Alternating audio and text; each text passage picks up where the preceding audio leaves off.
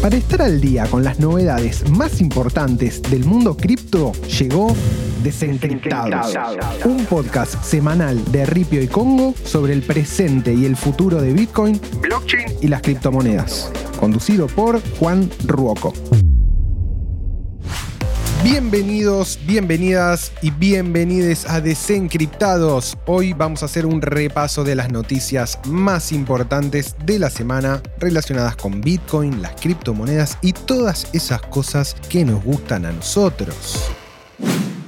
El estado de Zimbabue. Sí, señores, Zimbabue, como la famosa banda argentina, la Zimbabue está prestando mucha atención a la creciente demanda de criptomonedas por parte de su población. Población que obviamente está muy interesada en esta tecnología como una vía para mejorar su situación económica. El gobierno del país también se muestra receptivo a las regulaciones de todo el sector y estaría considerando utilizar Bitcoin como una opción de pago legal, según informan algunos sitios de noticias del país africano. En ese sentido, Zimbabue se sumaría o se estaría sumando a la que inauguró El Salvador hace poco tiempo y que parece empezar a asomarse como una tendencia dentro de los países más relegados económicamente. La semana pasada habíamos hablado de algo similar con Brasil, pero que no superaba el estatus de rumor. Según la noticia, Charles Wekwete, secretario permanente y jefe de la oficina del presidente y la unidad de tecnología de gobierno electrónico del gabinete de Zimbabue,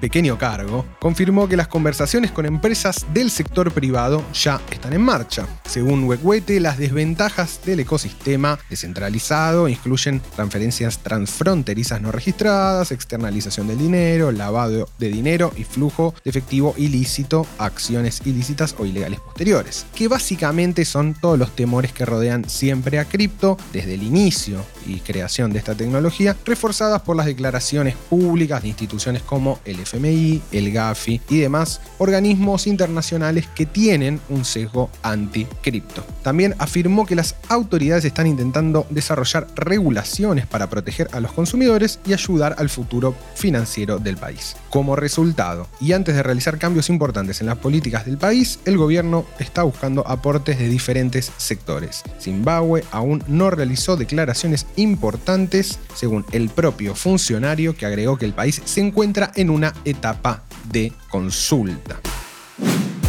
El continente africano es un campo de pruebas fantástico para las criptomonedas y muchas empresas están produciendo ahora mismo bienes y servicios adecuados para varios países del continente, es decir, para llenar el vacío entre las naciones africanas y otros países en términos de pagos transfronterizos. Entre julio de 2020 y junio de 2021, el mercado de criptomonedas de África creció más del 1200%, según el sitio Chain Analysis, plataforma de análisis cripto más importante que tenemos. Por ejemplo, se observó un alto crecimiento en países como Kenia, Sudáfrica, Nigeria y Tanzania.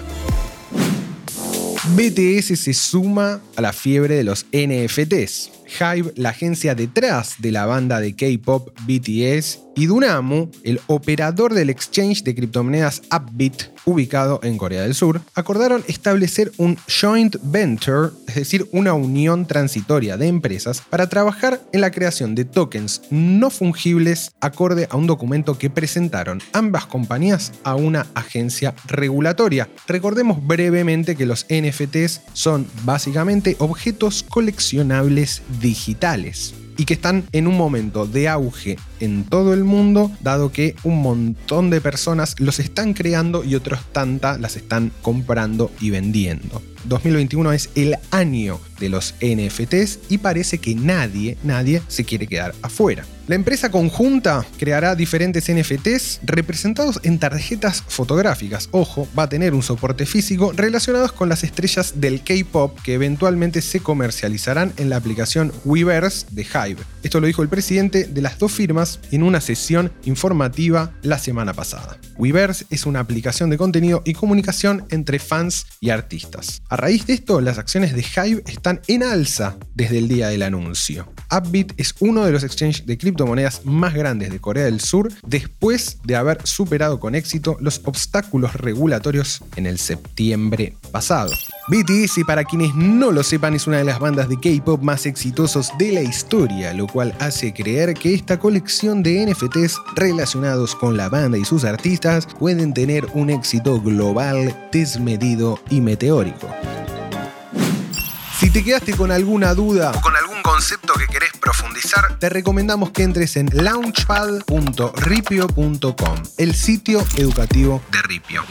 Vas a encontrar guías completísimas sobre Bitcoin, Ethereum, DeFi y un montón de cosas más, así como videos, blog, noticias y un montón de información para seguir aprendiendo de criptomonedas. Recordá launchpad.ripio.com.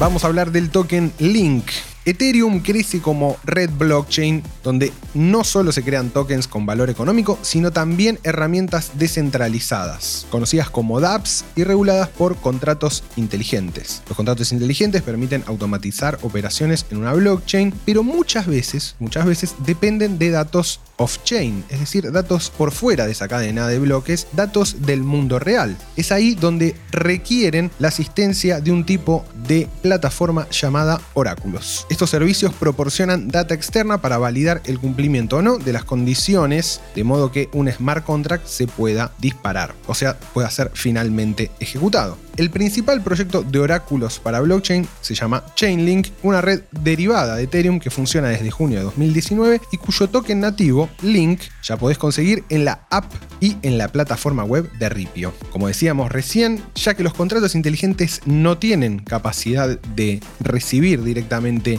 datos del mundo real, tienen que recurrir a un oráculo. Por ejemplo, si el contrato inteligente del fan token del PSG determina que cuando ese equipo sale campeón de la Champions, los holders del token reciben un 10% extra como premio, el oráculo será quien avise al contrato inteligente que efectivamente el PSG salió campeón. Chainlink fue creada por Sergey Nazarov y Steve Ellis y apareció en 2019 con la idea de resolver los problemas que plantean los oráculos centralizados que se usaban hasta entonces para los contratos inteligentes. Link, que es la criptomoneda nativa de Chainlink, sirve como incentivo para los operadores de los nodos, pero como cualquier otro token también se lo puede atesorar, transferir, reinvertir, utilizar en el ecosistema DeFi o tradear en exchanges. Link es un token ERC20, funciona sobre la red de Ethereum y tuvo un éxito proporcional a su utilidad ya que ofrece una solución al problema de la centralización de oráculos y cubre una necesidad creciente. O sea, lo que estamos tratando de decir es que no es humo, sino que soluciona un problema real y es por eso que ese token tiene un crecimiento bastante copado. El token de Link, obviamente, se puede enviar, recibir, comprar, vender y holdear en Ripio, sin ninguna complicación y con apenas unos clics de distancia. Nos toca hablar del precio de Bitcoin y qué más podemos decir que la semana pasada, en realidad esta semana, hoy, mientras grabamos el podcast, Bitcoin cotiza a 68 mil dólares. Estos días anteriores ha roto nuevamente su ATH, all time high, viene subiendo, viene a pleno. Ethereum pica en punta también y está rozando los 4.700 dólares, 4.800 dólares también, mientras el resto de las criptomonedas también de fiesta. No hay mucho más para decir, sino que aprovechen el buen momento. Como siempre, mi nombre es Juan Ruoco, no ha cambiado, y estas fueron las principales noticias del mundo cripto presentadas por Ripio. Nos encontramos la semana que viene en el próximo capítulo de Desencriptados.